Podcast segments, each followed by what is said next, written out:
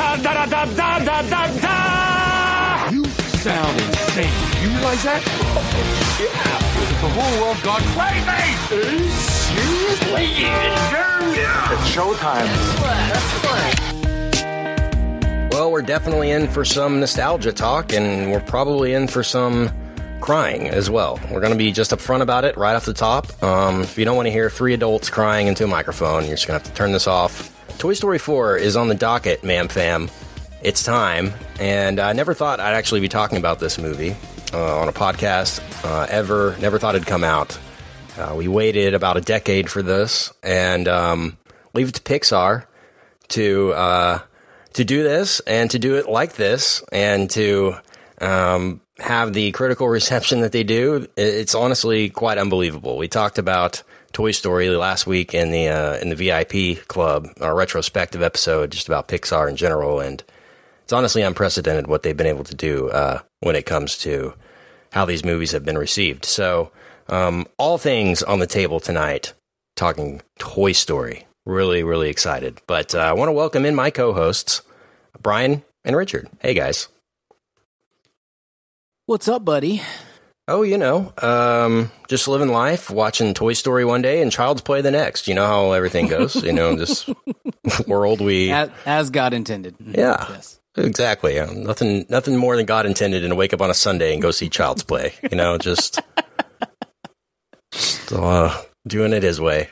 But um, man, uh, yeah. So hopefully we'll do a Child's Play episode very soon. Richard and I will be doing that with a guest, and that will be coming out nice. hopefully next week or so probably be the episode next week. Um, so uh, light light release schedule this weekend, and uh, Toy Story four looking to dominate the box office again, just like it did this past weekend.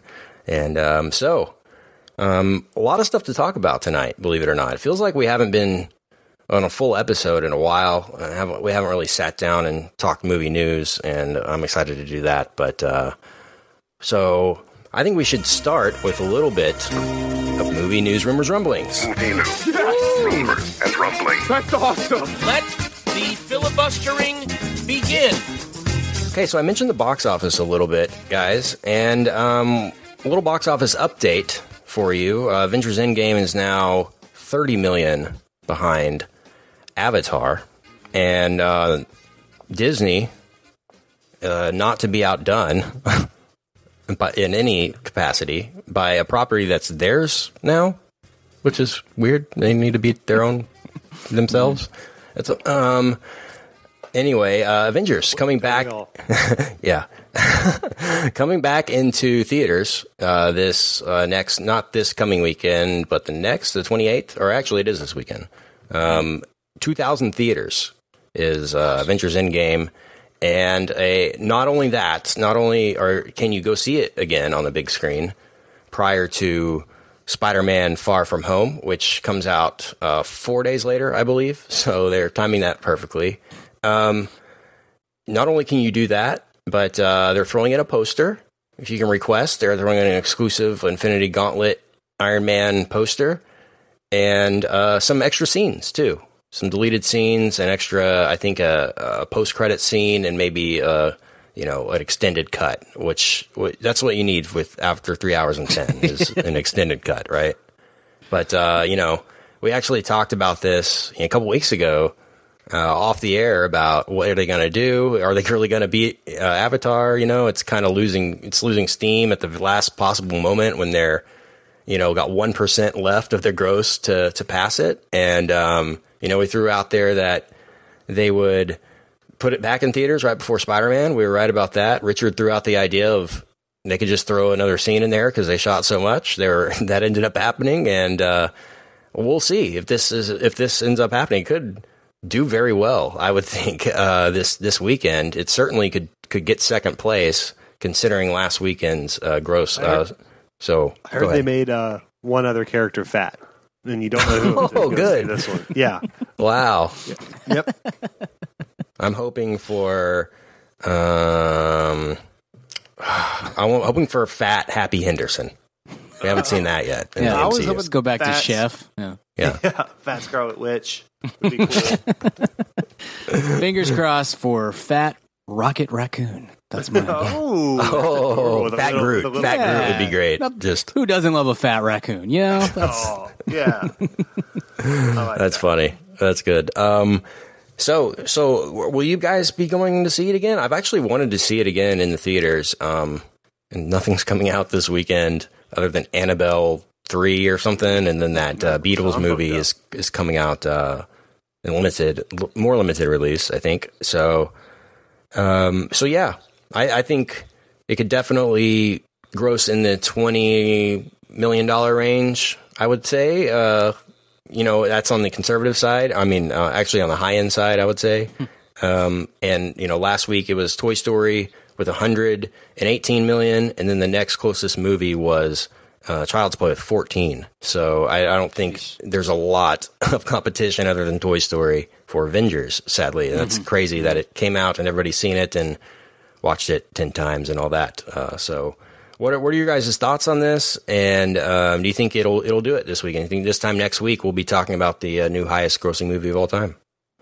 Brian, Yeah, I don't think I'm gonna go. I, you know, it's four hours long. I, I didn't. I'll, I'll watch it a hundred million times on on uh, DVD or whatever when that comes out because I have a six year old. So we'll definitely watch that uh, quite a bit. But I don't need to go see it in the movie theaters again. I don't know. I'm waiting if it if it's close at the end of this weekend. I hope they just straight start saying what they're doing. Just be like, hey, come on, we just we really need your support. We need like eight million more to to beat Avatar, guys. So come on out, beat Avatar, and just just go all in on like. yeah, they should exactly just tweet out hashtag beat Avatar, you know, and like just go for it. You're right. That's true. Um, that's that. You know what? There's going to be. I, th- I feel like so many MCU fans that are just going to feel this sense of responsibility. It's like, let's go do this, guys. we got to do this, you know. And they're going to go do it this weekend. They're gonna they're gonna uh, camp out. You know, that's our tradition. You know, we we actually we I'm camp out right 200 now. days a year. Yeah, that's our it's our thing. We actually we, we do What are uh, What are you camped out for, Brian?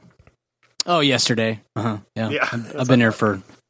Uh, when that trailer come out, I can't remember. Um, like late December. So yeah, I missed Christmas, but it was it's worth it, man. Still the only one out there, or is there a line behind you? Yeah, I, I, I, earlier I thought there was somebody coming to get in line with me, but um, turned out just janitor getting getting the trash. Yeah, just just just cleaning up after you after a while. You know, right, right. It's not that's pretty. funny. I mean, it's not, but that's good. Okay, um, Richard, any thoughts on on this or? It'll probably. I think it'll probably do it worldwide. Um, when you add worldwide into so this, much too. disdain from Richard. There, like, you got any thoughts, Richard, on this uh, biggest movie ever? Anything? No, uninterested. Thanks. No, no, no. Of course, I have so many thoughts. Um, will I see it again? No. The last thing I want to do is uh, see movies we don't have to go see. it's like people ask me that all the time. Oh no, I don't. I don't actually like movies. No, but uh, That's obvious. no, but like People you, would you guys know know when you do this at least Yeah. once a week. If you get a week where you don't have to do it, you're not going to be like, um, I'm going to go check out that post credit scene. uh, Yeah. so no, I won't. I think it'll get there. I don't know. I you know it'd be weird if it just like it's gonna pass it. I just don't know if it'll pass it with this hump or if they put it out again. I don't know. I feel like the move would be to put it out again in like November or something. Yeah, Hold or off Oscars on or stream. something. Yeah. Uh, but and uh, and then add some some footage and stuff. But I guess you can't because of I feel like they're so you know? close. Maybe it's like let's just. I feel like they could keep it out in for two more weeks. This week and maybe the week that Spider Man's out, we'll give it a little another bump too. People will want to go see that again after seeing Spider Man, and and uh, I think I think it'll definitely pass it, whether this week or next week. I, I'm surprised it lost as much steam as it did. To be quite honest, it looked, Yeah, looked for a while there. It was gonna. thing. It was a hundred million away for it feels like over um, four weeks or so. that's a that's a that's a hard that's a hard amount of money to make up. Uh, you know, given the amount of movies coming out, I mean, it's just too much. You're giving too, people too many options. And we had talked about that weeks ago uh, when you know movie draft uh, time that you know Disney's just competing with themselves this entire summer. I mean, like, well, you know, Avengers is dominating, and and it's probably going to become the highest grossing movie of all time. Well, we should probably put out uh, Aladdin in five thousand theaters then. This Aladdin Guy Ritchie thing, uh, you know, that we know is is not going to be well received, and but we have to get it out there, and that killed the momentum of that. And then you know it's still doing fine, and then they had to take that out of theaters and Avengers for to make room for Toy Story, and I'm sure they're going to have to remove Toy Story for some theaters uh, for Avengers, you know, and and Aladdin. So uh, it's a it's a it's they're basically choosing and picking how they can make money now, and it's it's it's uh I want I can't wait for some infographic YouTube video to break this all down, some 538 you know article or something to come out about Disney is just playing piano with people's money, and it's pretty impressive. And and that's going to be part of my discussion with Toy Story 4 uh, a little bit later. So I'm excited for that. But uh, speaking of MCU and Toy Story 4, um, this is more on the rumbling side of things. Uh, there's a rumbling out there right now that MCU people, Kevin Feige and co, are talking with the Keanu. And the Keanu, in, in, in the midst of the Keanu Sans that we're in, we're experiencing it. North Um, American Treasure, Keanu Reeves. North American Treasure, yeah, Keanu. Um, sorry, Keanu. I know you've you got your vest and you wore it uh, underneath all your your black suit. Uh, we, you know that. Um, about uh, joining the MCU, Keanu, and um, fans have been crying for it. Apparently, um, they're interested. Apparently, uh, we don't know the character, but um, Keanu could be in the MCU. My question to you guys is um, do you think this is a long term thing or are we just in the midst of a Keanu Sans? Like right now, if, if McConaughey was in the MCU, how would, you know, I'm sure Hmm. a couple years ago it would feel, it would have felt great um, during the Dallas Buyers Club and stuff. But, sure, uh, sure. Uh, you know, is this a fad? Is this Keanu thing a fad? Is now that John Wick, I, I'm sure they'll make another John Wick movie actually now, um, since they're doing so well. But uh, you know, what are you, what are you guys' thoughts on Keanu coming aboard now? Um, start with Richard this time. Yeah, I you know the Keanu Sans is is is uh, I've talked to I don't know if I've talked to both of you about this or just Brian, but uh, it's it's totally Definitely wasn't just me. Yeah, we don't talk. No, it off, wasn't we don't. We don't. We don't talk never up do. here. It's We're just- only.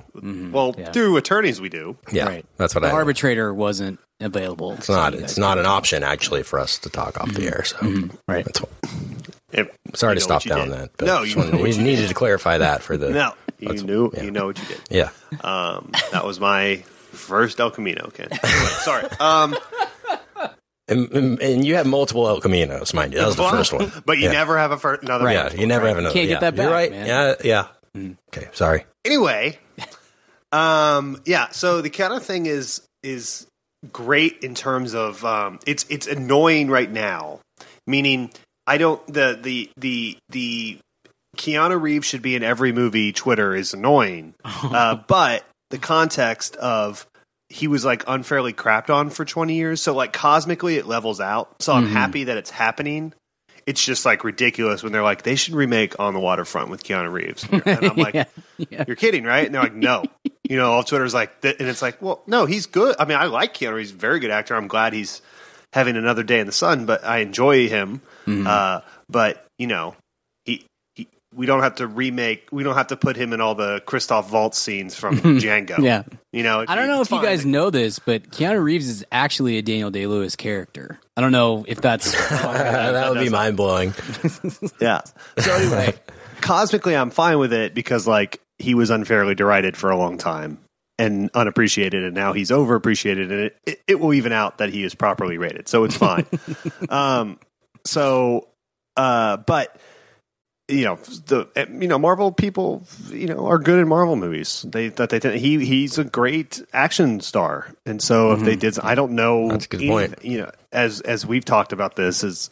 Um, I don't know any Marvel characters. And so I'm sure there's one he's right for because there seem to be an infinite amount of archetypes that I, there's probably a Marvel character I could play, you know. Now they have Um, literally every Marvel character at their disposal with Right. the acquisition So- too. So yeah, I think I could definitely see him in like the Deadpool pool universe or something would be cool. Um, but there's a there's a million things. So sure, that makes sense that we do it. But I, I it's crazy that the this Keanu world that we live in now, where, uh, that is like I, my whole Twitter feed. Keanu, like I don't. Everyone's talking about Kawhi Leonard, but why didn't Keanu win? He's Canadian. He should have won the MVP of the finals. And you're like, what? What's going on? Yeah. So- yeah, I'm Yeah, it with has you. gotten That's- annoying. That's, Yeah, you're right. exactly what it is. It's it's like anything else. Whether it's uh, you know whether it's sports or music or movies or anything, it's the fans ruin it. That's how it always is. Yeah, it's like, totally. man, this this Keanu thing's awesome because he's, I mean, truly, by all accounts, is like Yes. a genuinely great person. He's fun in in a lot of the movies that he that he has done. He's been around forever and just And the, kind the of I Love Movies clip is a great viral Yeah, clip. yeah. Like, I get that, but it's like, people are like, should that win Best Picture? Honestly. yeah, yeah. But it's just like anything. It's like the the thing itself is is very cool, and then within two days, uh, the fan, the fanboys, the fangirls, etc., have have just made it to where you're like, well, kind of might hate him now. I don't know. Like it's it's just it's just the way that that this. all It's not. it has John nothing to do with Sick, him. is what I always say. yeah yeah but it's it's just like it's just like anything else uh, we get it a lot with sports we see that constantly with sports where it's like oh this team's pretty cool hate every single person who roots for them that's tough uh, kind of hard to get past but you know it, it is it is what it is I, I but i'd be thrilled i'd be thrilled to have Padre- Padres fans. You yeah, guys the only ones. yeah, exactly. You're obviously our favorites. Um, I mean, I kind of hate my own baseball team because of the fans. So there's, you know, there's that, um, and because it's an unlikable team. But anyway, the, the uh, Antlers up, bro. claw antler. Yeah, you Um, don't you don't talk about the Baltimore Orioles like that, Brian. That what? is- Chris Davis is going to turn it around, man. Not It's a acceptable. Three-year slump. Um, the yeah, no, I'd love, I'd love to see Keanu in in the MCU, and I, I don't think, especially, I, I assume you're not going to give him his own franchise within the MCU. Maybe he's a part of a team. Maybe he's a villain. Maybe he's a one-off, something like that. So I don't, I don't know. I don't worry so much about how is this going to look in in five or ten years. Um, assuming it's like that, like it, like you're saying, if if if again, if you were just going to start the X Men over and be like, and the entire X Men is Keanu Reeves in whatever as Cyclops, and that's going to be the entire thing we're going to build. A, that maybe doesn't look great in five or ten years if the Keanu Sans is kind of toned down a little, but I I would not worry about that at all if it was, especially if it's like part of a team or a villain or something like that. I think everyone that's that's like this, um, that this this swear is like, okay, cool, you big Keanu fan, all right. Well, how about you saddle up for some um, Man of Chai Chai Tea, uh, the Glass Tai Chi, the Glass House. Forty-seven Ronin. Yeah. yeah, Yeah, you know, Like, he has all- made he has made bad movies. You know, Sure. it's happened. yeah, Yeah, man. The No, replacements, the replacements is better than Pulp Fiction, is what I've always said. The band Gene or, Hackman. or the movie? No, the replacements. Uh, it's the No, the best. band- Gene yeah, the Hackman movie. band, I the think we can all replacements. agree that that's the best Gene Hackman movie because obviously Gus Keanu's in it. Hmm. that's a good point. It's a compelling argument. At least the best Gene Hackman movie, And Arlette- movie and Arlette of of 2000, yeah, or 2001, whatever year that was. Yeah. Yeah, I'm just worried about it because it's just become a meme. I really, I mean, at the end of the day, and I don't want Marvel to try to capitalize on a meme. You know, they've tried, they've done it in their movies. They've thrown memes into their movies, and I don't like it. I, I it needs to exist in its own world. I mean, kind of. I mean, them bringing Vin Diesel aboard was kind of them giving into that, though. But they brought him in to do Groot, so it, was, it really maybe Richard's right. Of they bring him in to a villain role, you know, first. But I would think if you're if you're Keanu, you try to negotiate a you know three to six picture deal with you know a character that gets its own movie. You know, I would think my my character is Nova, the one that I've been pining for. Uh, you know, the entire time we've been talking the MCU ever since they brought in Guardians of the Galaxy, and then now that they have Captain Marvel, it makes even more sense to do that character. Um, I thought they were going to do that character with Jude Law in uh, in Captain Marvel. Thought that was going to be a twist at the end, or you know, I was like, because like he would have made great Nova. Um, and Nova is kind of like a galactic, kind of like a Captain Marvel esque character. Um, part of the Nova Corps in Guardians of the Galaxy, the Glenn Close, John C. Reilly um, Corps, you know, military people. It's it it that yeah, that's a character that I would envision that they would want to get in involved, and it's an easy thing to do, and has a big fan base, and uh, Keanu would be great for that. And Yeah.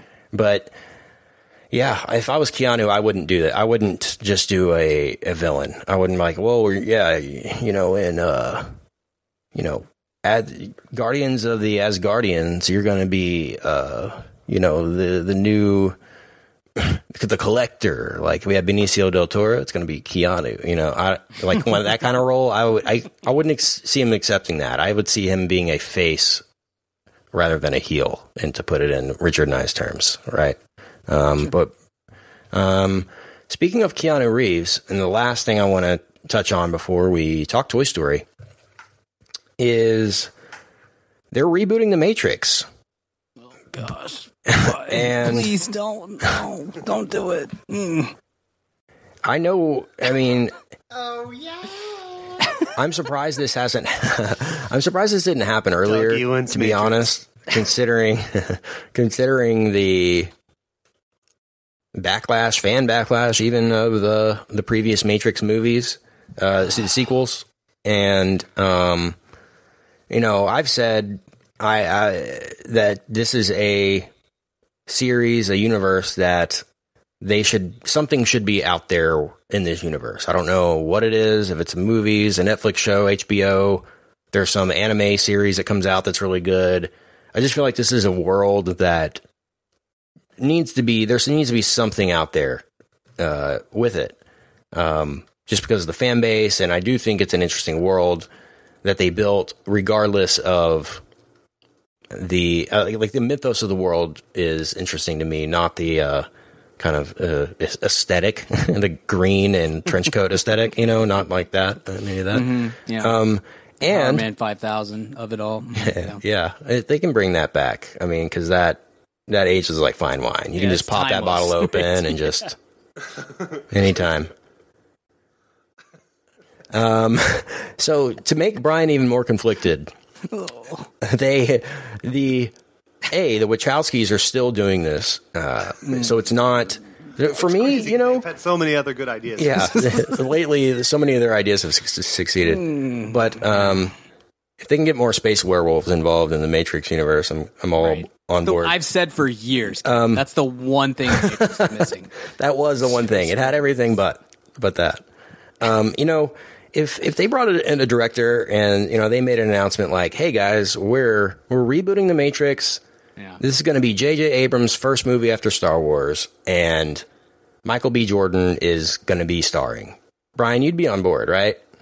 Yeah, sure. Why are you I not could- on board for for the Michael B. Jordan one with with the Wachowskis? Because The other, yeah, because you just know you can see the writing on the wall, or look look at their IMDb. Like, I have not watched Sense8, which has a pretty a, a relatively big, I would say, a niche fan base that really digs that show on Netflix. But it also has a lot of people who are like, "This is a really confusing, odd show, and I I can't figure it out." But like, I mean, post Matrix, you have two uh, bad to very bad sequels, I would say. I mean, it's been a long time since I've watched either of the Matrix sequels, but they were in the moment. Even everybody was like, "Oh, this is not very good." Uh, and then Speed Racer, oof, Cloud Atlas, Jupiter Ascending. Like, it's not good. This has not been a good track record, and it also kind of I think goes to it's maybe it's partly that they had one great idea, maybe it's that they caught lightning in a bottle, maybe it's that the Matrix isn't that great of a movie, which is a really unpopular opinion to throw out there, but I think we all agree with that. So maybe I should feel more confident because you guys agree with me. But like, I like the Matrix fine. There's some scenes that are still very cool about it, and it was huge in the moment, and I you, know, you can't take that away from it. But I think it had kind of I think by about 2004, I had gotten to a place where I was like, ah, it's fine. And everybody around me still was like, no, dude, it, the, I, the the sequels stink, but the or the Matrix is awesome. It's a great movie. And I'm like, I, I don't know that it is. I mean, it's anyway, I don't know that that Keanu aged, Reeves, dude. right? Yeah, I don't know that it aged particularly well, and I I don't I think this is a point that you made at some point, Richard. I don't know if you even remember making it, but it it, it sat with me, and I think it's it's spot on. Is that somebody would have made the Matrix? Somebody between 1998 and 2003, let's say, somebody would have made the Matrix and the movie, the Matrix, not necessarily the actual Matrix, although perhaps that as well. But um, that would have happened. It was an inevitability, and whether it is better, whether they made the best version of the Matrix or the worst version or somewhere in the middle, I don't know what it is, but I don't know that that movie should be the thing that 20 years later we are still like, yeah, Yeah. they've had a rough run, but, but, but they did make the Matrix. So we know that they've got it in them. I, I just don't, I just don't know that that's true. Yeah. So we I love uh, Michael B. Jordan. I'd be okay with this on some front just as a reboot. If, like you said, Ken, if they were producing or something and just handing off to a director who definitely can make a movie. But even then, I'm like, I don't know that this needs to. I, I don't know that we're at a place in 2019 where we're like, we definitely need to reboot the Matrix. We need to restart this whole thing. Yeah, um, I remember talking in our Matrix episode. We have done an episode on that movie, a throwback. If you want to search on our website for that episode, um, isn't there a Philip K. Dick short story that is basically just the, the Matrix? I remember playing some audio on on that I'm sure episode. is, yeah. I remember playing some audio on that episode of him talking about it, and it's like verbatim. Girl, you know, guy is at work and he doesn't know where he is. And then a girl in a mysterious coat comes and meets him at a club and, you know, takes him to a place where he has to choose between, you know, it's like verbatim the movie. uh, so I, maybe somebody would have discovered that or adapted that at some point. But knowing that that property isn't as self-inspired as people make it out to be is and especially given the fact that once they had the property and they tried to make two more of them they didn't uh, succeed. You know there are moments of them i think that are memorable but overall um, it didn't succeed. Uh, you know you set you set this up in a digital world and then the third movie you're in like underground cave world. It's a very it was a very Yeah. Stark juxtaposition to what the expectation what that was set up with the with the first movie. So i'm slightly optimistic because of the property that i do think there's potential there given the right circumstances but um i don't know if this is the right circumstance but uh i don't know if they're going to do a complete reboot. Like is michael jordan going to be neo? You know and just do that over Right, again do the movie yeah. again or is this going to be a new telling? Uh, I mean, a new direction? Is the Matrix is just take? Is this take take uh, over where they left off in the last one? You know, is that all still canon? You know, I'm excited. I'm in- Mm-hmm. Or interested does to it see just take place in the universe? Something like that. Right. Yeah.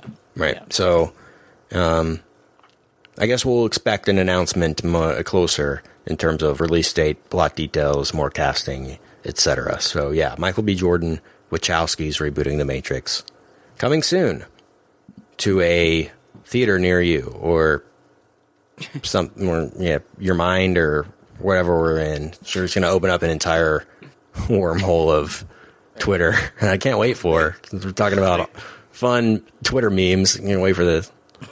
we're not in our reality Twitter to open up uh, after that movie, but sorry, Richard. No, I mean it's it's uh, it's bleak. I'm not a fan of this. I Yeah, we're basically in the. Matrix. Uh, Yeah, forever. It's uh, it's sad. I, I like Michael B. Too. What? like, what? Like the real Matrix's finger. It makes me sad. Deep cut for Brian. That's from the Matrix, Sean, the Matrix Marion, right? Yep. There you go.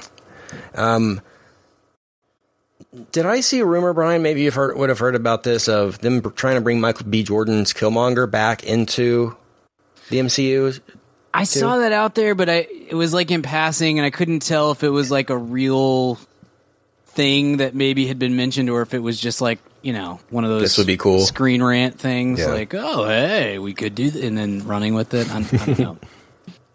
Yeah, throwing it up against the wall and seeing. Hopefully, they uh, fanboys react, and then it happens. That's kind of what kind of what the protocol is, sadly. But um, it's the world we live in. Okay, let's take a quick break and take a breather, and come back and talk Toy Story Four. Boom. You got a friend in me. You got a friend in me. When the road looks rough ahead and you're miles and miles from your nice warm bed. You just remember. We're back in Toy Story uh, land universe, the Pixar universe, whatever uh, the, the, technical term is. I don't know.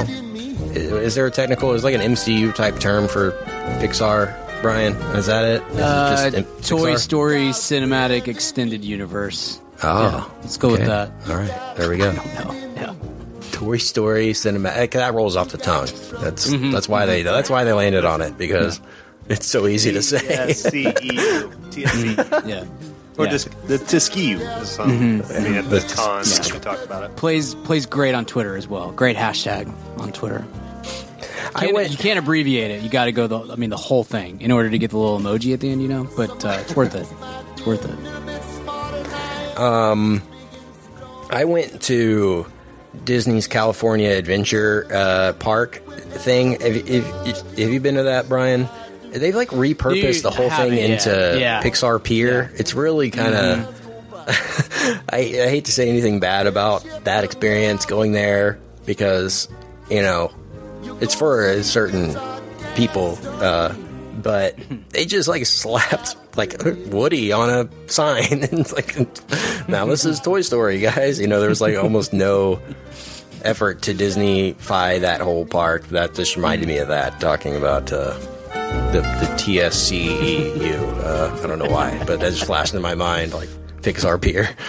Um, that's the extension. Um, all right, so it, we've never talked a new Toy Story movie on the show before, No. and um, it's the first time to do that. We got some hot takes coming coming at you, I'm sure. Uh, I'll throw one out. Um, overall, at the end of the day, I'm going to come out positive on this movie, but overall, to start, this movie disappointed me. I expected more. Um, probably because the track record is so high because of my expectations for uh, Toy Story. Um, and so, from that perspective, uh, I was let down because of the fact that Toy Story 3 is so daggum good and perfect. That's the way it ends. Uh, you know, all the Toy Story movies are good, but if you're trying to wrap up a series, trilogy, whatever, I think Toy Story 3 is just about as flawless as it can get. and when it comes to movie making, storytelling, whatever, whatever you want to say.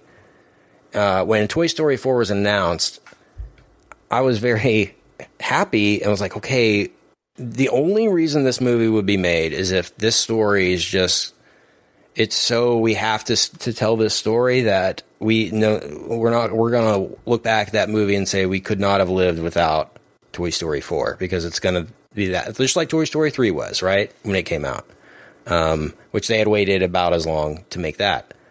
Um, this movie is is good. It's a great. It's a great movie. Um, is it gonna be the good as the best last Toy Story movie? No, uh, I don't think so. It doesn't. It doesn't. It feels. I feel like I'd still watch this after. You know, uh, I would still watch Toy Story three after this if I'm trying to like machete order this thing uh, into an emotion from an emotional standpoint. Um, but uh, man, from an animation standpoint, pure execution of the material that they had, I thought this is about as good as you can do on the on the positive end, and um, I just wish there had been more of what I remember about Toy Story, the characters that I remember. And granted, a lot of them aren't around anymore. I, I fully realize that, but this one had a definitely different tone. Um, and yeah, that's kind of my overall impressions of it. Is just that um, it was probably a little bit more unnecessary than I had hoped or wanted it to be when I came out of it. I was like, well, that was very good, but um, d- did they need to make this movie? It, it felt like, you know, Pixar. They're they're an amazing company. Like I said, I can't, it's hard to talk bad about a company that's been as successful as them, but the last couple movies have been fine, right? Um, Incredibles two was just about as good as it got when it came to box office success. But um, critically, you know, most of these movies have been sequels. Um, most of them have not spun into the need for other sequels. Um, and so that's what I consider, you know, like as hitting a single or a double when in baseball terms. And sometimes you just want to hit a triple or a home run. And when you know when it comes to fan reaction and box office, and when you've got this in your back pocket, it's I understand it's just so hard for them to resist doing this, making this money, knowing that it's going to be good, knowing that the people involved are great. You've got Tom Hanks at the center of it. Let's just center this whole thing around Tom Hanks. I understand that. Um, but, you know, as an ending, I don't know if it works great. This is Woody's ending, but it's just so, I mean, Toy Story 3, I guess, will always, in my mind, Brian, to pass this off to you, will always be the ending to Toy Story to me. This just feels like more of an extension to that universe or one of those shorts or something that got made into a full movie or something. Did it did it feel like that at all to you, or or uh, you know, let's get general thoughts going here on uh, for Brian on TS4, Toy Story 4 cinematic EU universe. Go. I get. I, I guess I I get what you're saying. I think I had already kind of come to grips with the idea of like I don't know. Maybe I'd already dealt with the what Toy Story three ends so great. There's no reason to uh to to do it again. I guess I'd already kind of dealt with that because it it exists. So I gotta I just I gotta get over that. You know, because you're right. Three is three is a we talked about it uh, last week, the week before in the VIP. It's I think it's just a masterpiece of a film, animated or otherwise, and it's just it's a perfect movie, and it it ends in a, in a great way. Um, if you would have asked me beforehand, hey, do we need a Toy Story 4? No, we don't. And I, I kind of agree with you and like make sure you're telling a story that matters and that has some significance and some weight to it. I think they did that. Whether it measures up to the finale of the original trilogy, then I I don't know. I guess I look at it more of less than less of does this is this the best? Does this end the the entire series on the highest note possible and more um is this fitting? Does it fit in with the rest of the of these movies from a quality standpoint? I think it absolutely does. Um you know we'll we'll i don't know we'll do rank at the end of this. But anyway i i it's definitely more of woody's story than it is uh buzz or like the whole group. I mean rex and jesse and and uh and slinky dog and and a bunch of the others really not only do they ta they've always taken a back seat to to Buzz and Woody, but now in this one it's like also you're taking a back seat to all these new characters too. Um, and maybe there's some some gripes to be had there, but it's definitely a send off for Woody, and I think it had a story that actually um, adds value, does add value to to the uh, the quadrilogy, if you will, the cinematic, the Toy Story extended cinematic universe. Um, and I, so I don't have any, I don't have any problem with. I have very very few gripes with this. But m- truly, it's not even a gripe. I it's not as good as Toy Story three, and it's it's not as good as Toy Story one, and I don't know. Maybe it's not as good as Toy Story two. I, I don't know, but it's but it's not like um, it's not like It's like their This their is worst movie is every other every Yes, other movie's yes. best movie. If that makes sense. yeah, sense. absolutely. Oh, and and too, I was gonna say, you know, I feel like it's. I don't want to argue with you, but I feel like it's kind of become this sort of blasé opinion of like, well, all they do is sequel now. Well, the last nine No, movies, this is not because five five sequel. sequels, four originals. So it's not like that's all they're doing. And they did make Coco two years ago, and they did make Inside Out four years. You know, these are so anyway. It it's. I just want you, if you have a story that's worthwhile telling, that's that's worth the telling, that's worth putting the time and the effort and the money into, and it's not. And if I mean, it's it, they're all cash grabs, right? Like there's no movie like this that isn't in the back of some executive high up in the in the organization's mind that hey, we're just going to rake cash on this. Of course, that is. So, can you find a way to do the cash grab? while also telling a story that is worthwhile. And I I feel like they completely got that right. It's a weird start.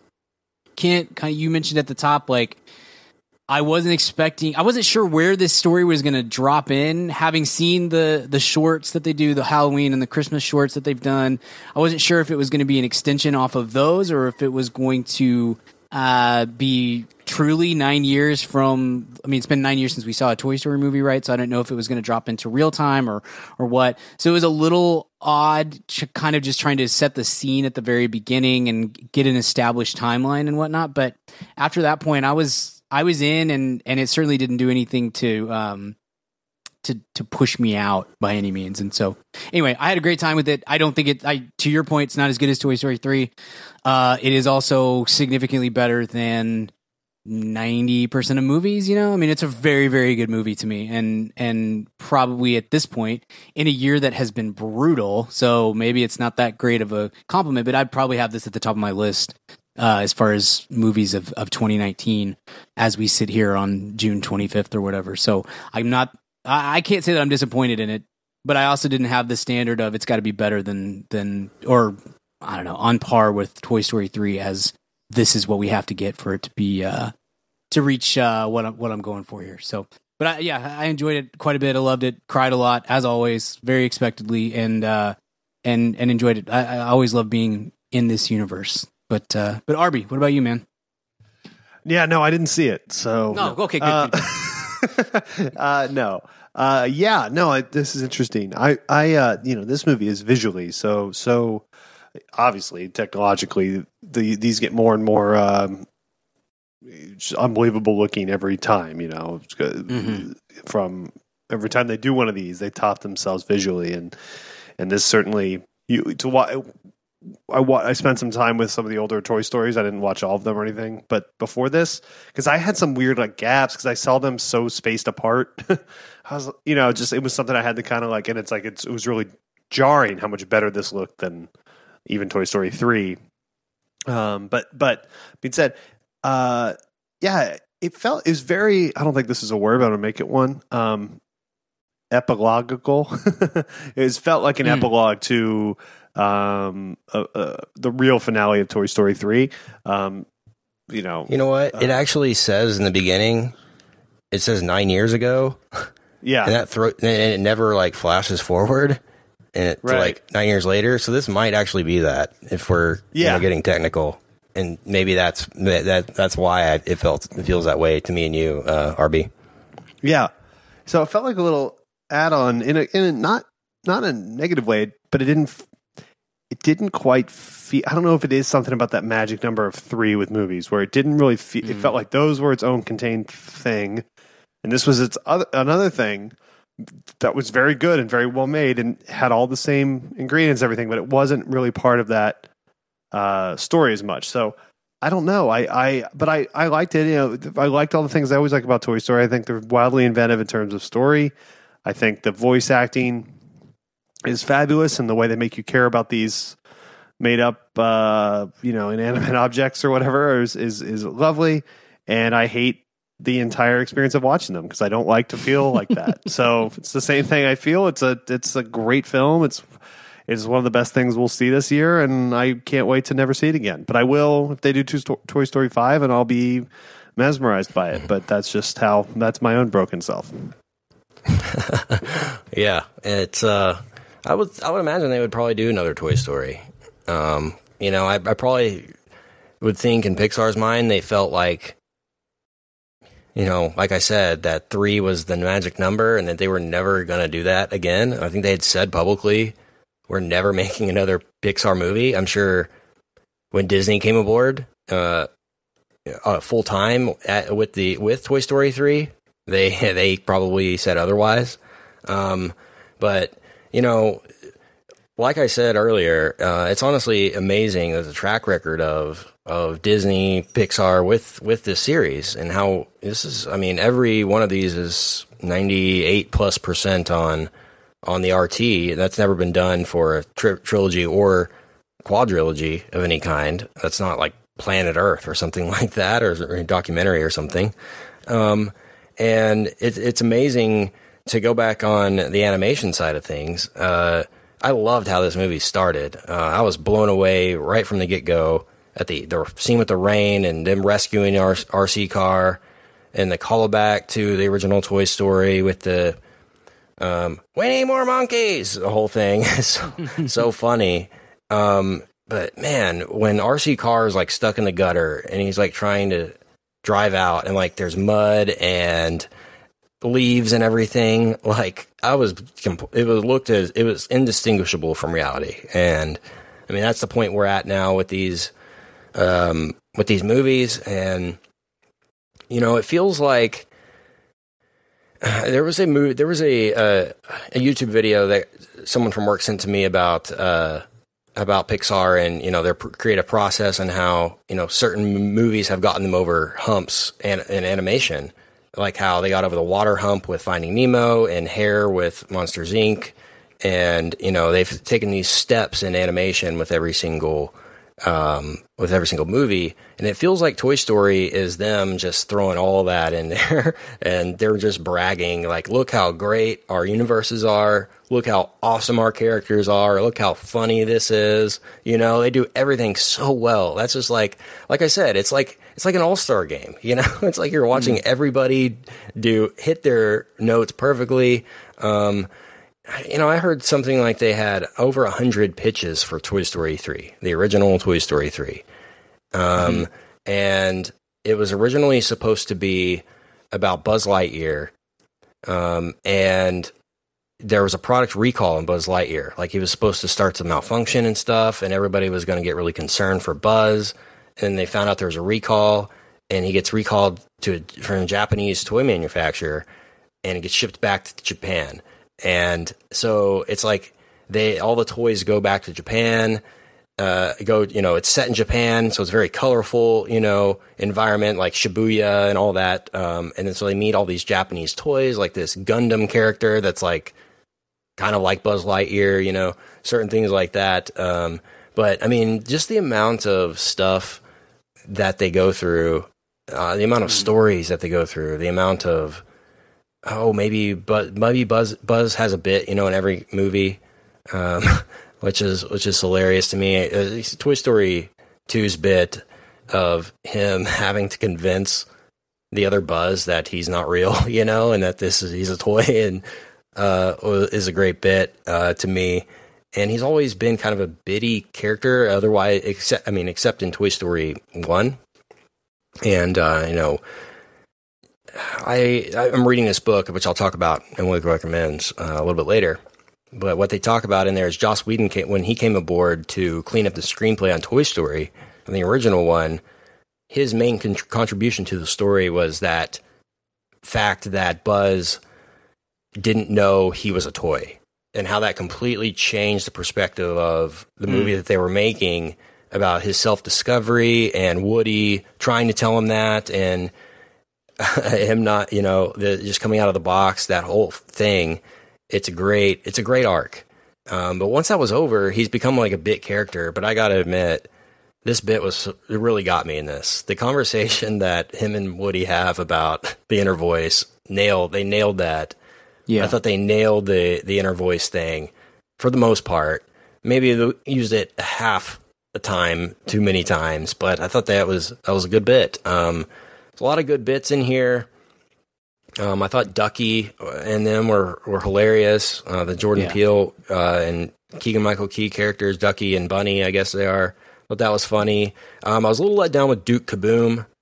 Um, I wish they would have done more with that. It was it was a fun kind of add on. It was a fun like oh Keanu's in this kind of moment uh, towards the end. Um, I just didn't really find maybe the aesthetics of the locations was kind of uh, not uh, my favorite. Like I mentioned the Buzz Lightyear thing. I, I maybe would have preferred something like that. Maybe more. And I don't know. The carnival just felt a little old timey to me. Maybe, maybe in tw- back in back nine years ago, we were going to carnivals. Guys, remember that? Remember before social media Yeah. ruined us? Um, and the antique store and stuff.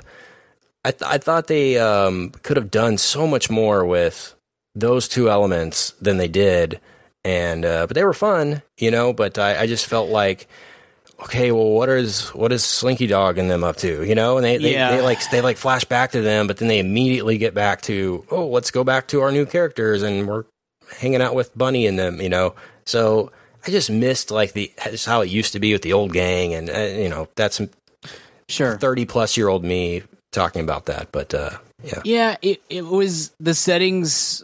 I think both of the main settings were really good, but they both did feel um slightly uh unrefined or that's not even the right word. It's like a little lackey it's like it's like they got into the writing process and we're like well the antique store doesn't quite fill the whole movie and this carnival thing also doesn't quite fill the whole movie so we'll just kind of jam them together. And i thought it was very seamless in the way that those things came together. But you're right from a setting standpoint we are used to uh, with Toy Story and and um, and Toy Story three two with the daycare and all that sort of stuff. That those the set piece the uh, set piece the settings are really intricate and incredibly elaborate and really well done and they give you they have like a, a really great sense of scale and that's kind of missing a little bit from you get it a little more with the carnival side of things than you do the antique store but it both of them i thought both of those settings were like I don't know, A or A minus settings, whereas pretty much up to this point, the first three movies, every setting was was like an A plus mm-hmm. kind of thing. So it's it's like a minor a minor issue or, or or a gripe, I guess, but but I think you're right. Like there wasn't quite as much as you want or what we've come to expect from these things. Now the flip side of that is these spend I think even more time than than some of the the previous movies like really going in on the kind of the psyche and the uh the mental and emotional place that some of these toys are in. And that's always been a feature of the series right? But this one really gets into that especially with woody and uh gabby and and some with bo peep and stuff. So there's there's that. And um that maybe that's maybe the sacrifice of that for that excuse me is a little bit of the of the setting the the quality Yeah. of this or the the intricacies of the setting i guess yeah. What did you guys think of Gabby Gabby and the ventriloquist dummies? It felt very Shining esque. mm, sure Yeah. It's another callback to Toy Story, which they Mhm. tried to make Sid like The Shining, you know, the carpet and Right. uh, the whole Right. thing. But Yeah, I thought it was great. The the the dolls, the marionettes or whatever, were very effectively creepy without getting Yes. without crossing the Funny line. creepy. Yeah, yeah. So I was a little concerned with Coop that he was going to be too creeped out by that. there's one jump Um, scare that was kind of intense. Yeah, that I, sure. couldn't- I was surprised they Sure. had in this. It was this movie was rated G. It wasn't even PG. Mm-hmm. It was Yeah. surprising. But I thought they navigated that really well. Of uh, kind of your point, Richard, of like establishing those as the creepy dolls that they are, but because their movements are kind of floppy and and odd, it, it gives you a chance to uh, I don't know, not get it, it's not too creepy for for the audience, which is which is important, obviously, since you're making a kids movie. Yeah. Yeah, I think I think uh, you're absolutely right, and I can't believe we've gone twenty plus minutes with this re- in this review without mentioning Forky. Um, Oh man, I, yeah. I, I think if Forky doesn't work, this movie doesn't work, and that was probably the point where the story team said, "Okay, this is a story we need to tell with this Forky character. How do we get this?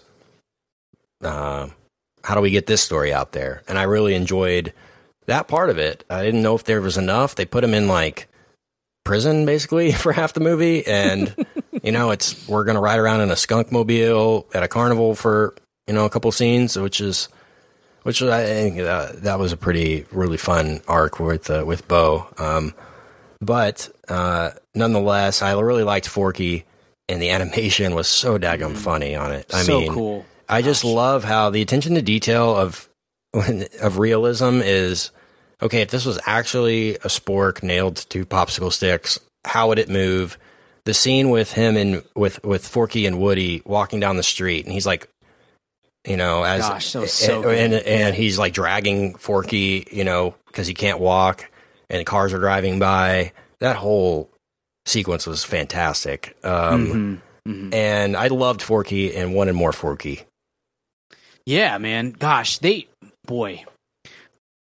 Oh, of he's like these- suicidal, but it's like lighthearted too. You Yeah, know, he like throws him. Well, having him that's a that's a really interesting. I did not expect that with that character. Obviously, I've seen Forky on every piece of promotional material for a year, so um, was very prepared for what I thought was going to happen with him, and I knew the concept that that uh, Bonnie, the the little girl, had created him, so that makes him a toy, and therefore he's alive. I knew that was the thing. I did not see the trash and and trying to throw himself away over and over. I did not pre- I didn't think that was I didn't know that that was going to be part of it, and I thought it was hilarious. That was a really funny bit that has just very classic Pixar. It's a very funny bit that also uh, tells quite a bit of of story and like really sets up these uh, characters that are inanimate objects to to you know um, illustrate uh, human issues and and self esteem problems and things like that. It was was really funny and well Him done. jumping off the bed was hilarious, too. Yeah, Yeah. yeah, like into the trash. it's It's like, great. Yeah, Yeah. the kid was just dying at that. So that and and then it sets it up for you know. There's just so much that can be done with that, and that's such a that's a stroke of genius to me. And then they Like, I get to the antique store, Be and able to it's come like, up with that that concept. That's just so good. yeah, it was. Yeah, I'm sure they high fived that day, and the Oh yeah, the, uh, yeah, totally, totally, yeah, yeah. They knew. Yeah, you almost know. It's like, what if we do this and get Tony Hale to voice? He's like, oh my god, quit, stop talking, stop. yeah, it's yes. like one of those. First off, it's perfect. Yeah, Yeah. yeah. Oh, it's so good. But um, yeah, I like that. Uh, I love the Easter egg. I don't know if you guys noticed this of Hader as the Carney. Did you notice Hader was the Carney? That was awesome. Yeah. He only has like one line that's like Buzz Lightyear, you know, get your Buzz Lightyear or something like that. I'm sure he just recorded it on his iPhone and sent it in. And right? nice to be in just in a- Toy Story and Star gig. Wars. and- Gosh, like, yeah. nice. Um, that was a funny bit with the Carney. Um, but you're right, Brian. I thought they could have done so much more with the carnival thing. That's really the only thing they did was that one little game, and they do a little bit with the merry-go-round and like um that uh, Bo's like lives under there, you know, Mhm, kind of thing, mhm. uh, under the the Ferris wheel. Uh, but yeah, or carousel, I should say, for our in, Sure. uh, now you see me fans. um, yeah, that that was that was about it. Was that that game? I thought it was I thought it Mhm, was funny mhm. though when they they put them up against the wall and they were talking to each other and uh, Yeah. all that.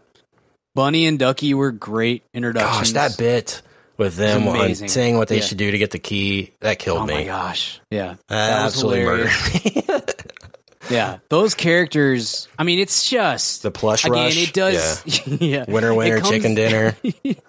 it comes at the expense of some of the side characters from uh the series up to this point but i mean i think they nailed it across the the, the, the new cha- forky uh bunny and, and ducky i loved duke kaboom and then gabby gabby i guess those were all the the new ones Am I, maybe i'm forgetting one but the or uh the little uh, the little uh, one that's with the, what, the, ma- the Mighty Max or McGiggles yeah, or whatever. Yeah, Yeah. Yeah, yeah. Those are new ones, but like, I swear, like my kid, the second we walked out, was like, "Can we go to Target and get uh, Ducky and and Bunny?" He just was. He thought it was such a hilarious bit, and gosh, they did a great job of just keeping that. Uh, carrying that through, introducing two new characters, you know, in the fourth movie, and then carrying it through through the bulk of it, and have them come out such as such strong characters. In addition to Forky and, and all these rest, that's that was gosh, that was awesome. Um, and Yeah. they were really funny, really funny. There's a uh, there's an element to this that, I mean, uh, really they hit over the head with Toy Story three of the emotion, the crying, right? Mm-hmm. And I didn't feel that with Toy Story. I don't remember feeling that with Toy You're Story. right. I don't Yeah. remember there being like some really sad moment. I think maybe like Buzz falls off the thing and his arm Mhm. breaks. I think that's like the most sad thing that happens in the movie. Um, Sid was just kind of a misunderstood character that, you know, was his parents didn't like him, so he blew up toys, kind of. You know, everyone has that kid in their neighborhood. Um, that was kind of the extent of it. But I mean, this felt like emotional warfare in a way of we're actively trying to do this to you now. Mm-hmm. Like we're gonna put this kinder- kindergarten girl in class and she's going to be rejected by every kid and like all these moments, you know, and like the kid at the end with the kid at the carnival that's lost and all these things. It's like Yeah. they're just they're trying now. Um, but uh, I guess you that's what they kind of seek with these movies is one moment that's just kind of oh no, you know that's Yeah. that's what they've they've maybe with that first Toy Story movie they just didn't know what they had and like Sure. oh there's of emotion here course, well yeah. how can we quadruple down on that emotion Mm-hmm. and then they you know, they do all this but uh but yeah Yeah. the, the um man it's the circumstances are certainly it's tough you know on all Mm-hmm. circumstances like gabby gabby's thing is is pretty pretty Right. sad too Right. you know i'm not Yeah. having a, a kid but that was kind of done with jesse like i said most of this stuff has been done and said and commented on in toy story before it just felt Mm-hmm. like it's like let's just do another one of these instead of like uh Yeah, sure. yeah Sure. it's i mean that's fine to an extent too Right. if it's good But- and it is Yeah, and they told a good story with it. Yeah. and and look, the thing that they do that so many other movies, TV shows, whatever, miss on as far as trying to trying to force the audience to connect and cry and all that sort of stuff is that they do it. They, I- don't know. I, I can't think of an example in Pixar where they missed on that, where it's like the the emotions of the characters kind of elicit a connection between them and you and then you cry then you get emotional about it and Yeah. it's it's an organic feeling it's not like i don't know i keep i keep using this as us as my reference so i'm gonna have to f- find a new one at some point but like every episode of this is us that i've ever watched which is limited at this point but it's like it feels like the producers of the show are like stepping out of the TV like the ring and screaming at me to to cry. Like cry. You're going to cry right now. That's what it it feels like and whereas these it's like um yeah, I'm going to I'm going to get pretty emotional about this lost toy that is an inanimate object, but I I'm going to get it because I just have grown to care about the character and over the course of the last 90 minutes or whatever and and I see how these this person inter, this human being interacts with this toy and vice versa and it just oh, it, it it works. And so it's like, yes, it's, you're you're totally right. Like, is it emotional terrorism? Yeah, probably, but it's i said like- warfare not terrorism but go well, ahead you know, uh, shades of gray. But uh, but it but it but Agree to it's disagree. yeah, but it works and it's very uh, genuine and organic, and it comes from a real place, not a. The more times you cry, the more Emmys will win. Sort of, sort of way, you know. Yeah, it uh man, some of it was, was super sad. I, I I did like how they used the line from Toy Story 3 of, you know, we've we've lost a lot of great toys. Wheezy, blah blah blah, Bo, and they never really say Bo. And it's like, yeah, Bo was a good toy. And they never really say what happened to her or where she was, but I liked that that this kind of makes sense in the uh, I don't know. They, this kind of explains that plot hole of where was Bo the whole time? Where had she been up to? Um, that makes some sense. Um, and you know, there are so many Easter eggs in this movie. I don't, I don't- even go down a, an entire list of them. But you know, people freak out. It's funny because people freak out about Easter eggs in Pixar movies. Like, oh, did you see the uh, see the uh, the from uh, I mean, the Bug's Life? Did you see the uh, they have the uh, the the animal crackers from A Bug's Life from uh, the carnival scene. And it's like, oh, cool, great. you know why they have that? Because they already had it in the computer and they threw it on a shelf, and because they don't have to make something new. That's probably ninety percent of the Easter eggs you see in these movies. That's why. Not um, unless they're actively trying to put in like the Pizza Planet truck or one of those. Most of them are just because you can re-render something if you have it, especially objects like that, right? Um, the cat um, was a fun little side thing that I thought could have been a bigger bit. Sure, Like they sure. really could have played the cat's the villain the whole, you know, for a while, like they did with the dog in the first one. I thought the cat looked great. Maybe it was so expensive to make that they couldn't Yeah. do that. That that might be what happened. Um, it's like, yeah, we can do it, but we can do it for five minutes total. The whole movie. Where do we put it? Um, and that that might, might have been it. That that was honestly the case with the dragon a lot of times in Lord of the Rings. I mean, not Lord of the Rings. Um, Game of Thrones. Like, like just to have the dragon on screen for even a second cost them a million dollars. Like, point blank, you know. Uh, so it's funny to think about those types of things, those those decisions you have to make when making these movies. But man, the animation. I say this with every animated movie we do. I feel like it's just it's just incredible. But I feel like they need to pull back on it a little bit. to a Wave them certain like you just do not care. That was Yeah. my favorite. That's, that's the best animated. Yeah. Um, the best Easter egg in the movie, honestly, when the, Yeah. the Jim Parsons home character is just floating around in the back. Something I I know you were happy about it, Richard. I know. I know.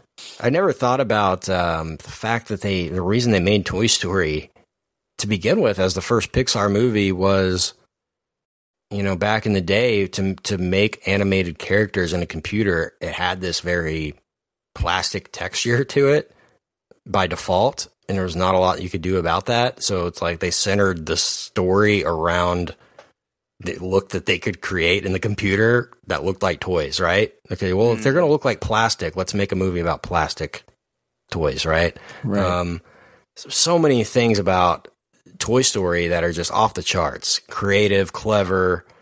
Um, it's their it's it's their golden goose, man. It's it's it's the there's almost nothing you can do at this point to destroy what they've done with with Toy Story. And I mean, do you think this one is going to be a Best Picture nominee conversation for that this time around?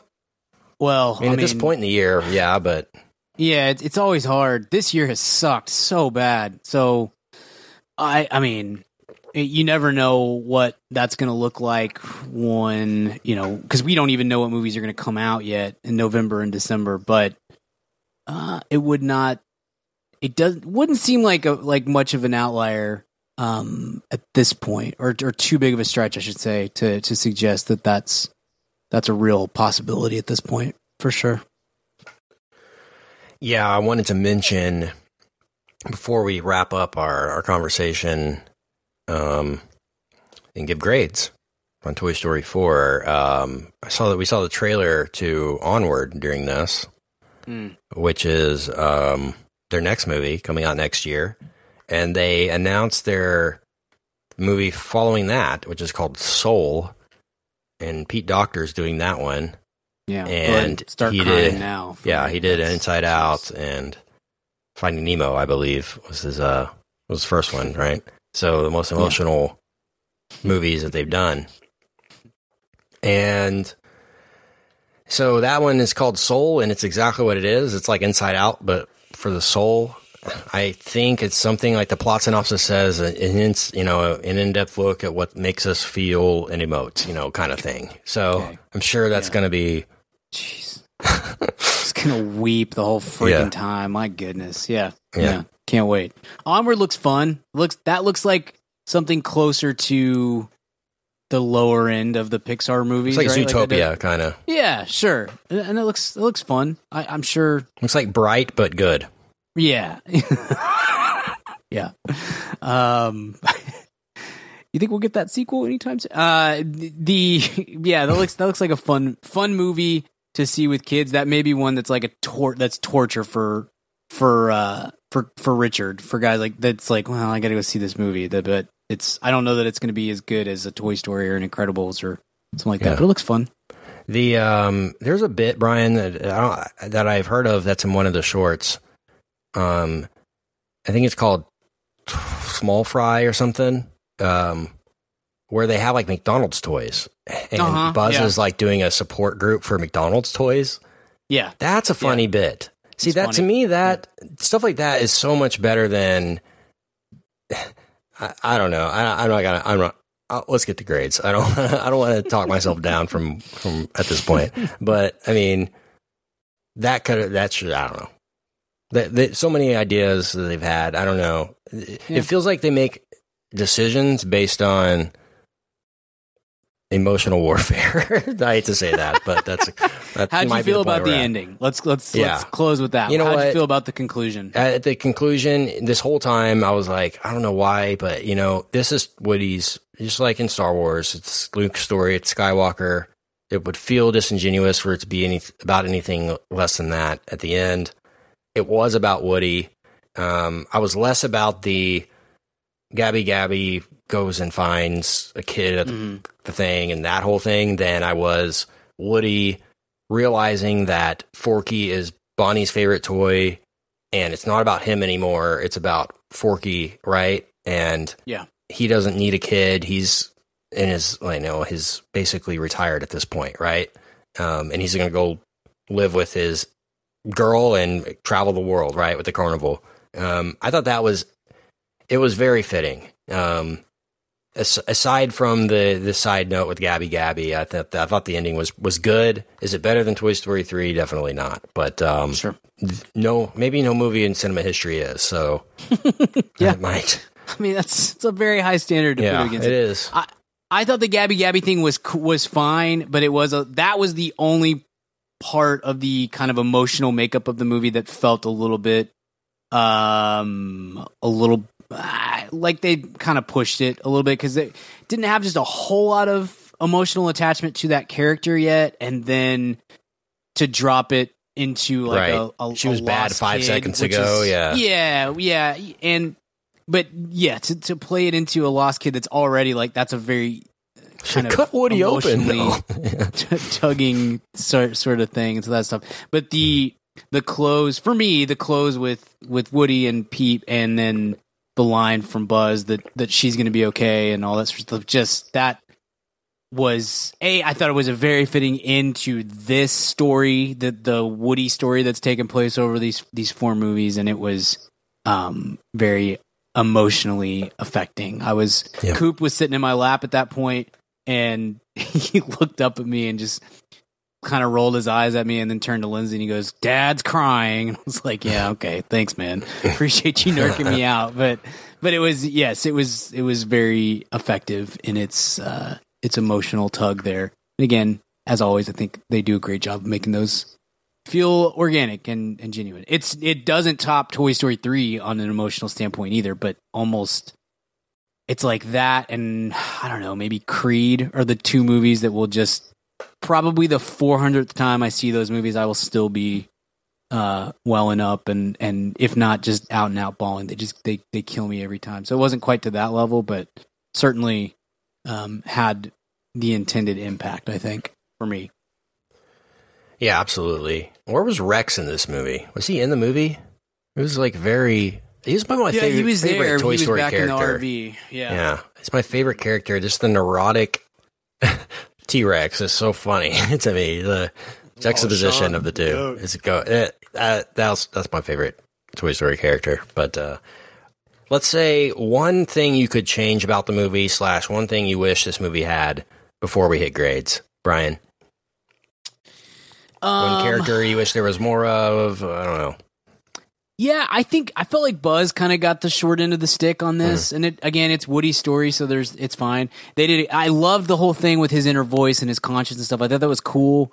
Um, but it there were just big stretches where you kind of forgot that that Buzz was a part of the movie, and that seems odd given that he has so clearly been uh, the one A to to Woody's one. You know what I mean? Throughout the course of of these movies, he he kind of got left left behind, as did like I said, Jesse and Rex and Slinky and and some of the rest. But Buzz especially feels like um, he maybe he could have had a little more. Did it more feel genuine to you for Woody to leave Buzz and gang to go to Bo with Bo? I did, yes, and I should have said this. I think that that was that was such a fitting and and touching ending because at the end of the day, like his as great as his um we've come to like really dig the the the friendship and the relationship that he has with with Buzz and the rest of those toys. It's I mean w- Woody has always been about his relationship with his kid and if that i mean that was very clear from the, they did a great job in, in hindsight of kind of setting us up for that ending um, with with the you know that he's not getting played with and that he's just searching for meaning and stuff. But yeah, like I think that that's that story had kind of run its course, and it totally made sense to me that that he would walk away at that point because that's not um that's not what he was at least in his mind that's not what he was made to do right to he's he's supposed to be helping i don't know he's he's supposed to be with a kid not not it's not so much about um the relationship with the with the toys i guess but yeah it worked really well for me i thought it was very fitting Awesome. I'm ready to hit a grade. What about you guys? Let's do it. Let's do it. Okay, I'm gonna give this um an A minus for Toy Story a four. What about you, Richard? I'm gonna go. It's an A plus for me, but it I hate how it makes me feel, so I'll just go solid A, as I always do with these. Uh, Love it. Bri- I love Brian, what about you? I'm gonna go A plus. Best movie I've seen this year by a I, well, Endgame's pretty great too, but but I would say pretty pretty fair stretch. Number one um, for the year for me, and and I think you know, look, Toy Story, Toy Story three, and and even Toy Story two are like A plus plus plus movies. So this is not quite as good as those. I I, don't know, I might put it ahead of two. Give give me a year or so. Once I've seen this a thousand times with Coop, um, that may change some of that. But yeah, it's it's really it's really freaking good, and I think will have a, a prominent place, at least for me, at the end of the year. Awesome. Toy Story 4 is playing now and will probably be for weeks and months to come. So check it out. Let us know your thoughts at Mad About Movies on Twitter. Okay, um, let's move on, guys. Hit that weekly recommend. A boom. Weekly recommends. I'm going to recommend a book that uh, I started reading this past week um, when I was doing my my back uh, back end research for Toy Story, Toy Story trilogy, Toy Story 4, etc. Um, it's called Creativity Inc. I don't know if you guys have read this, and it's by Ed Catmull, president of Disney Animation Pixar. Um, and it's just about the process of Pixar, Disney, and it's it's more about cr- the creative process than it is about here's a biopic kind of telling of what happened at Pixar, you know. And you know they do certainly have situations like here's how we overcame Brian the story that I told y'all in the VIP about Toy Story 2 getting deleted is in the book. Um, That's cool. Is in that book. Um, uh, but really, really interesting read if you're a Disney Pixar fan. Um, Creativity Inc. I don't know when it came out. Uh, I got it at my local library, um, which, by the way, libraries exist still. It's amazing. 2019. What? Public libraries. Yep. Just go down there. They give you a book. You don't have to pay anything. You walk out, you can read it, and you bring it back. It's great. It's it's fantastic. I suggest highly highly recommend side recommend the the, the public library to any uh, the man fam out there. But but yeah, that's my my recommend. Creativity Inc. You guys would dig it, and I'm sure Nice. anyone that uh, digs Toy Story, Pixar stuff will, will will like that one too. That's my recommend. Brian. Sweet.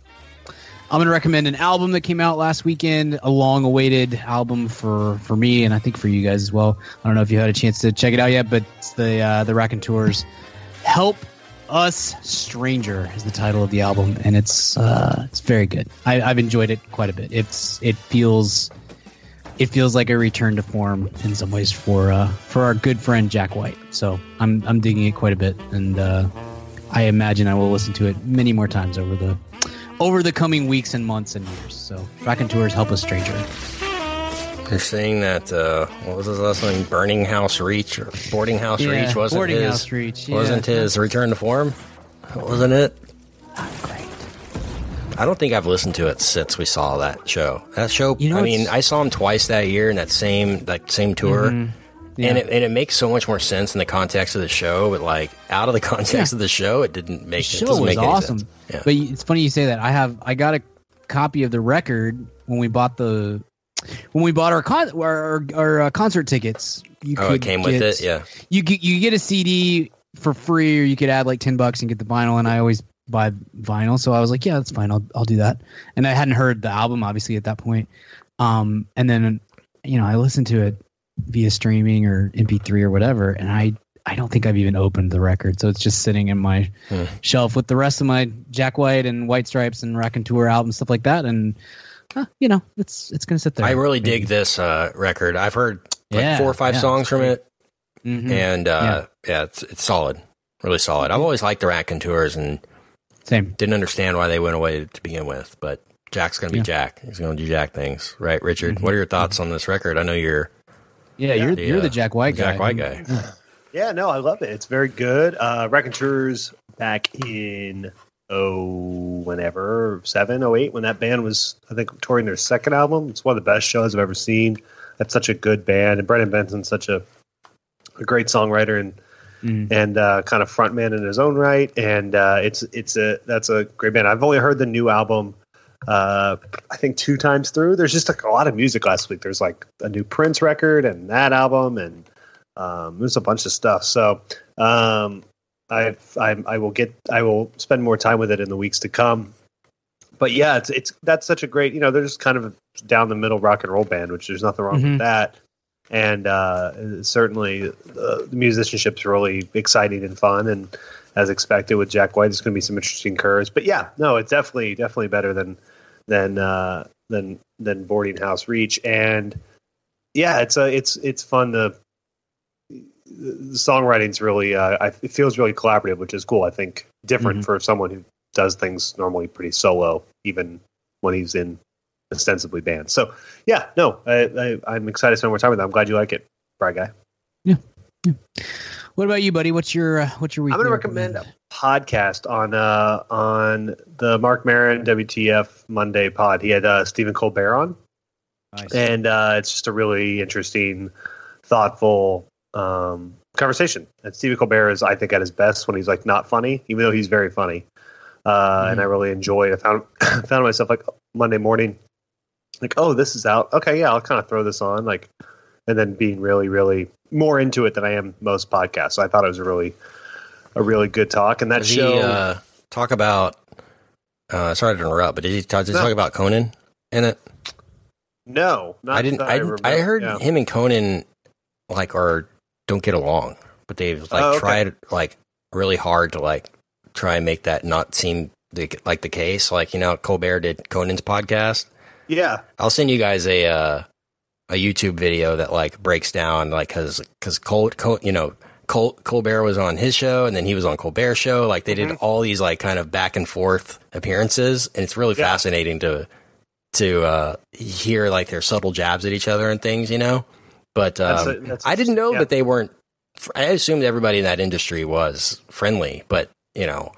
I guess something happened. I didn't know if, if Marc Maron dug into that or not. He usually no, tends to do that. it's, it's mostly about uh, Colbert's kind of upbringing with the, the de- all the Mm. death in his family and all that stuff. So it's really interesting on that. Front. Isn't his But, name uh, really Colbert, but he goes Yeah. Colbert Yeah, because it sounds better? they're all.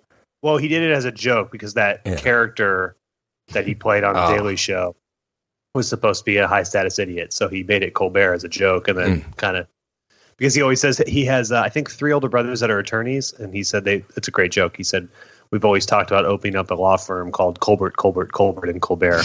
um, so anyway, uh, it's really it's a uh, it's a good um, it's a good hour or so, and uh, you kind of you get a lot out of it and be entertained. So that's mine.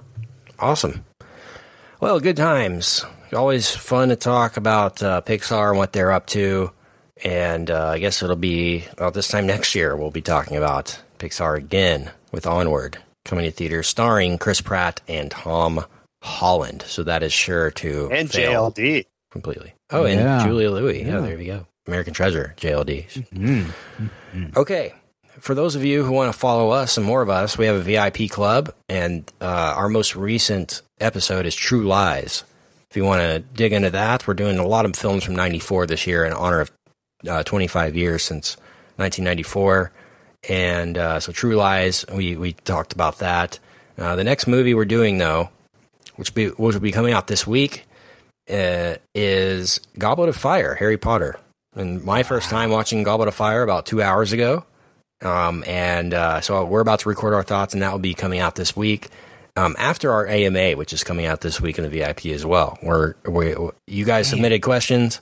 we're going to give you our answers. We recorded an ep- episode exclusively every month for those people to uh, dig a little bit deeper into the show, into our lives, into things outside of the topics of the show, maybe that uh, you can't, ask us on the air or on social media.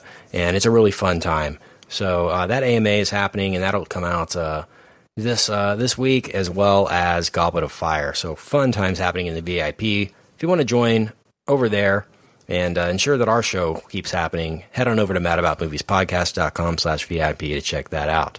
But if I want to check you out online, Brian, where would I find uh, you? You can find me on the Twitter at bgill12. You can find my writing at madaboutmoviespodcast.com and the Mad About Movies podcast newsletter. I've got a collaborative blog that will be up on Yeah. uh, Wednesday or Thursday that is about creepy dolls and then creepy dolls in uh, movie and TV world. Uh, and then, uh huh, yep, I'm sitting in my doll room right now as we speak, obviously. Um, Tabitha says, says hello, Richard. Um, but and then on our newsletter this week, also coming out on Thursday or Friday, and uh, we have a, a collab between all of us and a few of our friends talking. There's some cool stuff in there, but but uh, the thing we're all working on is talking about our bucket list concerts. So in the spirit of Rocket Man and Yesterday and some other musically inclined type movies, I thought that would be a fun topic. So we, we we've all got a little entry in there. So so check that out as well. Arby. Yeah, you can uh, find me on all the uh, social media at Richard Barden, and that's um, it's how it's pronounced. So please use it correctly. um, and uh, yeah, you can find me on all social media. Richard Barden. Kent, where can I find you?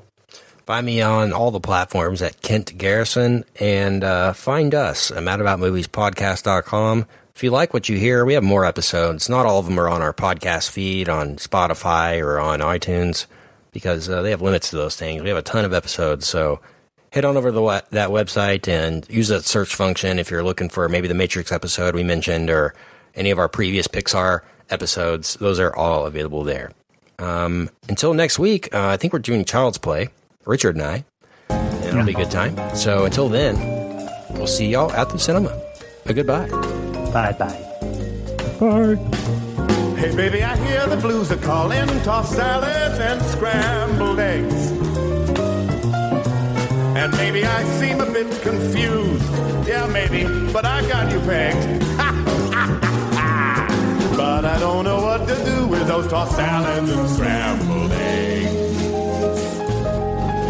They're calling again. Scrambled eggs all over my face. They're making me yah-yah. Your salads and scrambled eggs. They're calling again.